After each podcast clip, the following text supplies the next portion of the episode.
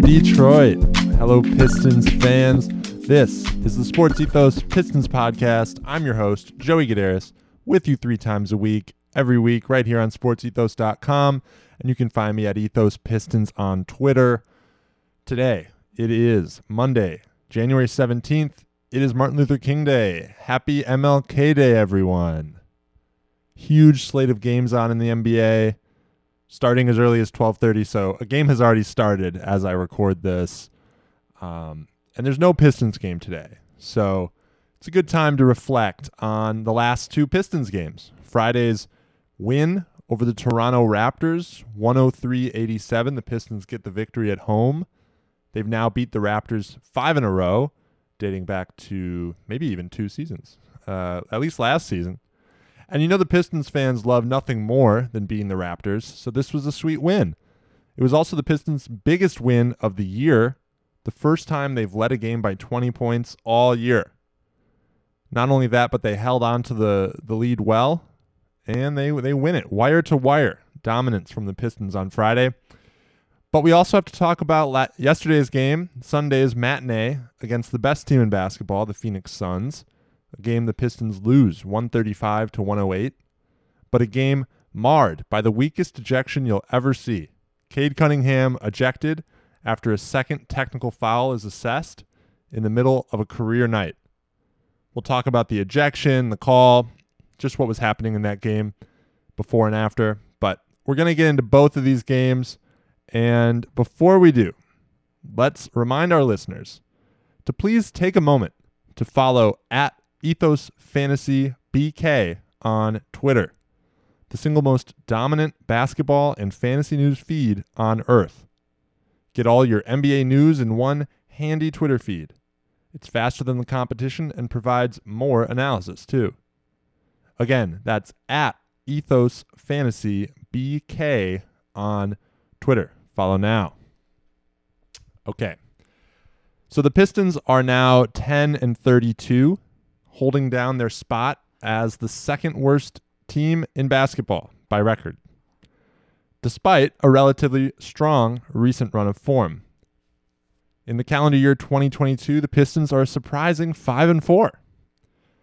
And they're still playing without Jerami Grant and Kelly Olynyk.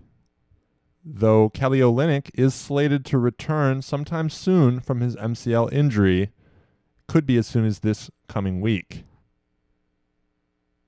that's that'll be a boon for the Pistons. But even aside from that, are the Pistons improving? Are the Pistons finding some consistency with the guys they have right now?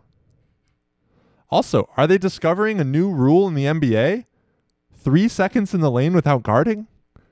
For some reason, across these two games, this call was made four times. I've never in my life heard of this call. It results in a technical free throw. Um, the players seemed a little miffed by it as well. So that's our little fun fact. Three seconds in the lane without guarding. Called four times across these two Pistons games.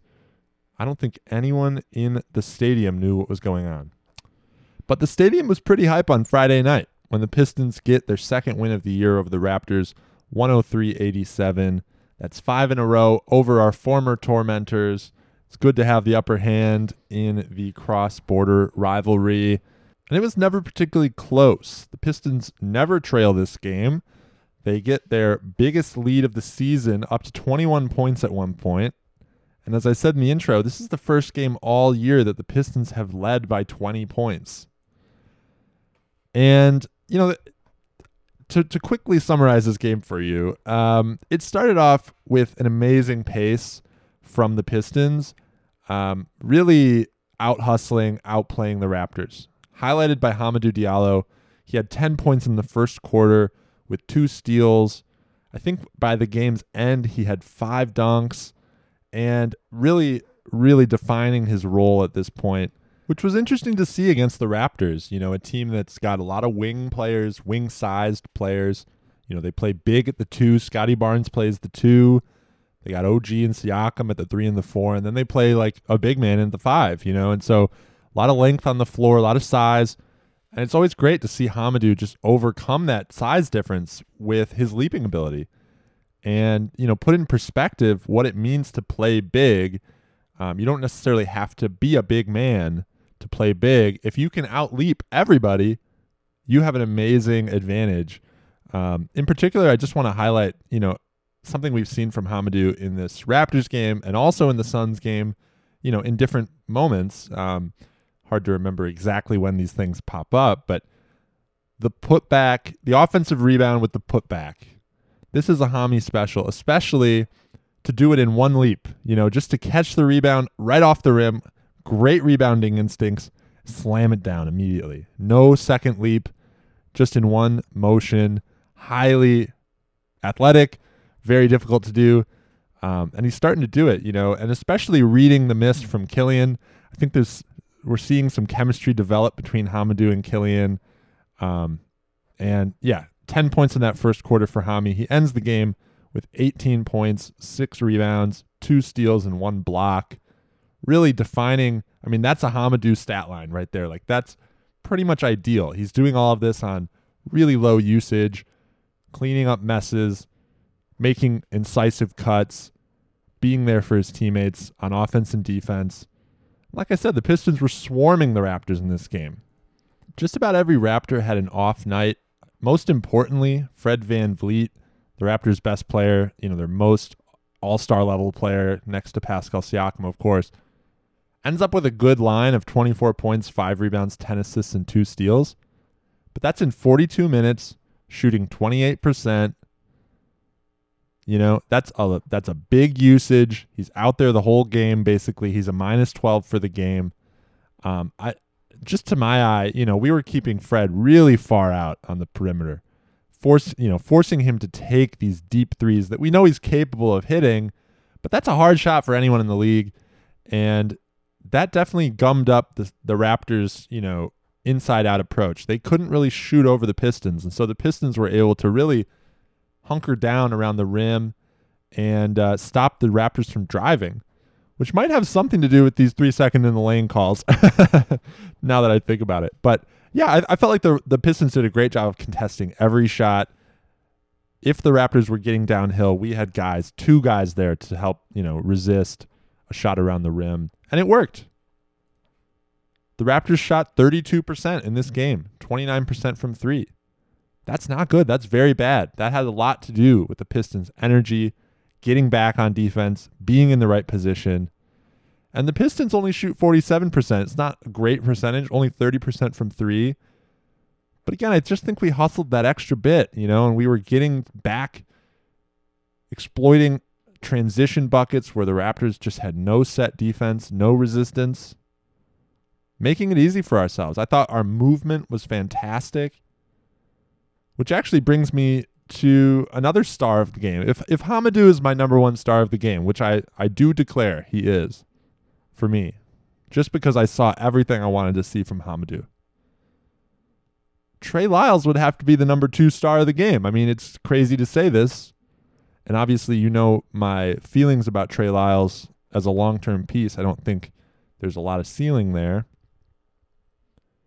But 21 points, seven rebounds, one assist, two steals, and two blocks for Trey. Looking every bit the savvy veteran that, you know, he's supposed to be, even though he's only 26 years old. And I know there are some Pistons fans out there who see a future in Trey Lyles. I'm not so sure. In part because in this game, he was so good acting as like the hub of the offense in the second and the third quarters again, the Raptors are really long and they, they run a very unique defense. Felt sort of zony. Maybe I'm not tuned into the specific you know jargon, but it felt like the Pistons were moving and able to exploit open areas of the court with you know relative ease. Trey Lyles was sort of posted up in the mid post, catching these entry passes over the zone, and then he's able to look out, either find a pass or work his way to the basket because he's halfway there. You know, and he's got some savvy moves. I felt like part of Trey's dominance you could owe to really poor defensive play from Chris Boucher and Precious Achiuwa, the two centers on the Raptors playing in a game that um, Khem Birch, their starting center, he left this game early in the first quarter, getting whacked in the face. Um, some sort of yeah you know, face injury, fluky thing. So Trey just was was picking his matchups. You know, I think the Raptors switch a lot too, and so he was even able to do this against Siakam a little bit. Um, it was just a really impressive game from from Trey. You know, he didn't force up threes. He took two threes and he missed them both. You know, I don't think he's a good three point shooter, but he didn't have to do that. He didn't have to do too much outside of his out of his comfort zone, outside of his skill set. So I thought this was a great game from Trey. Um, I don't know what it means in terms of the future or the present, but you have to recognize what was a very good game. The third star of the game has to be Cade Cunningham, of course. 18, 5, 7, and 1 for Cade. It's just becoming normal that he puts up these veteran stat lines game in and game out. Um, he would go on to have a better game against the Suns, which we'll talk about in a second. But, you know, what I loved about this game from Cade was it wasn't the outright dominant Cade that we know he can be. Um, we know that Cade is a chameleon who can do a lot of different things for any team. He can fit in in a lot of ways. And based on the Pistons' willingness to go inside and attack the paint against the Raptors, that's what Cade did primarily. He set the tone straight away in the first quarter. I really liked that reverse lay in for his first bucket of the game, just probing the baseline and going under the hoop and going up with it. You know, you see veterans do that all the time. Good to see Cade pull that one out. Also, good to see Cade get a dunk in that first quarter. Doesn't dunk very often. And, you know, one of the plays of the game, although it's not really that much of a highlight, um, is that Trey Lyles, Cade Cunningham give and go. Cade at the top of the key. He's got Chris Boucher guarding him. The Raptors, as I said, they're switching everything, probably to their detriment at times. Cade recognizes this mismatch, dumps it down to Trey, makes a cut. Trey finds him. And Cade has a really nice and one finish with his left. You know, so we got the reverse lay, we got the dunk, we got the and one. Cade hits like three in this game. You know, he's doing everything. This is what Cade does everything. And without needing the ball in his hands at all times against the Raptors. I do want to mention before we moved on from this Raptors game the highlight of the game that blew up Twitter, a Killian Hayes two hand dunk. Killian was good in this game again. I think his feel is starting to come along. He's looking a lot more engaged and he's doing stuff that we don't see him do. You know, he's raising our eyebrows. And in this game, he had a nice play, a little rebound, long rebound out to the line, three point line. He runs in, grabs it with two hands. He does one little dribble, and then boom, He's up in the air, you know, over the head, slamming it down. Um, go find that highlight, Killian Dunk. You know, if you search Killian Dunk on Twitter, you will not get many results. So, um, yeah, I think people just didn't know that Killian could dunk, and it showed a good bit of athleticism to do this, to throw it down as hard as he did. So we got to remember that play. We got to shout out Killian for that. And we got to remember that Sports Ethos has a brand new daily fantasy partner. Thrive Fantasy. Prop up with Thrive Fantasy on your mobile app or at thrivefantasy.com. Use code ETHOS when you sign up to get a 100% deposit match bonus on your first deposit up to 100 bucks. Plus, either 2 or 4 free game tickets to play. Pick player props on the biggest names playing every night. Score points when your props hit, and the players with the most points win a share of the nightly prize money. Check out our Sports Ethos DFS team or podcast for advice on winners. Again, that code is ethos over at thrivefantasy.com. So the Pistons are feeling good going into Sunday's 1 p.m. game against the Phoenix Suns, who are, of course, the best team in basketball. Not exactly ideal for a young Pistons team, but we're riding some momentum. And the first quarter of this game was really exciting. The Pistons shoot 71% in the period. The Suns shoot 80%. So, appropriately for the best team in basketball, they have to one up the thriving young Pistons team. Taking turns, each young Piston has flashes in the quarter. Cade shows his dominant side, four or five shooting for 10 points. But of course, Devin Booker is also dominant on the other side. Six of seven shooting for 15 points for Devin Booker. The first quarter, it ends 39 to 35. So, an insane first quarter, really exciting. Also, it features another Killian Hayes dunk. So, just know that a run out, one hand slam off a Cade football pass. We were just flying. I mean, Saddiq had two threes in, in the first. A lot to like about the first. And really, you could just look at that first quarter box score and see how these young Pistons can fit together. But you know, the Suns are very traditionally built, right? They have the point god himself, Chris Paul. They have a very traditional center in DeAndre Ayton, seven footer. Ayton would actually get hurt in this game in the second quarter and leave, but they have a very traditional backup center in JaVale McGee, another seven footer. Um, and it was a 10 point deficit at the half. You know, it, it was obvious that the Pistons are not at the same caliber as the Suns, who are moving fantastically well, who are shooting the lights out, who have guys like Jae Crowder and Mikal Bridges who can make shots, um, even though they're not the guys you key on. You know, you key on Chris Paul, you key on Devin Booker. Um, so to have those secondary playmakers um, was was really killer for the Pistons ultimately, and you know they were sort of doomed when in the third quarter, Cade Cunningham picks up two technical fouls separately. The first one I don't know; it wasn't really explained or even really shown. I think he said something to the ref that would prompt it. Um, but the second one, you know, the Pistons are down 20 points. They're struggling to score. Cade has a nice reverse dunk. You know, it's, again, it's fun to see Cade dunk. It's at home. The fans want to see Cade. They want to see this duel with Devin Booker and Cade Cunningham. And after the dunk, Cade sort of points in the direction of Jalen Smith, the Sun center although also in the general direction of the Pistons bench. So it's not totally clear what's really happening here, um, but it's it's counted as a taunt by the ref, who calls it second technical foul for Cade, and he's ejected from the game. Um, there really were not a lot of takeaways after that point. Again, we were already down 20. We lose our best player. So to kind of talk about stars of this game, it's definitely headlined by Cade Cunningham for the Pistons, despite only playing 25 minutes, 21 points, one rebound, four assists, and one steal, shooting 60% with a three and two of three from the line. So 60% shooting, great efficiency, 21 points. He was clearly on track for a career high scoring night um, when it was sadly ended by the refs unnecessarily. Um, and our second star of the game, I'm going to give to Killian Hayes. Nine points, three rebounds, five assists, and a block. Shooting 50% from the field, 50% from three, and two of two from the line.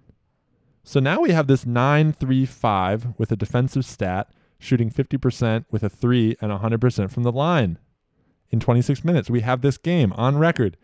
Not a game that will pop off the screen to you but a game that I kind of predicted in my last show in the restoration ranker, saying, We know that Killian has a hard time scoring.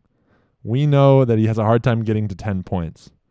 But what if he did? You know, what if he did start to play more than 26 minutes?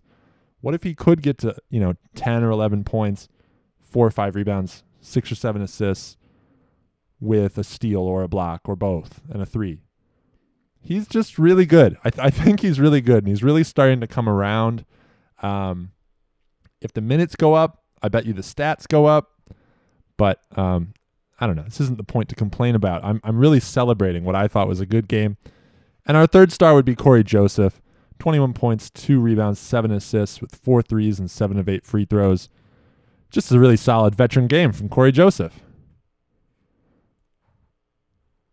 Before we sign off, I want to remind you all to use coupon code hoopball20 at manscaped.com for 20% off your order and free shipping. And also check out our pals at mybookie.ag. Use code hoopball on the third page of sign up to unlock deposit match bonuses there as well. So looking ahead, the Pistons have a back-to-back on Tuesday and Wednesday, first against the Warriors and then against the Kings, kicking off a, a road trip going to be tough for the Pistons to get a victory against the Warriors on the front end. And we know the Pistons don't play, play particularly well on the second night of back to backs. So I'll be covering those two games after they happen collectively, sort of like I, how I did today with the two games in one show kind of thing. But until then, see ya.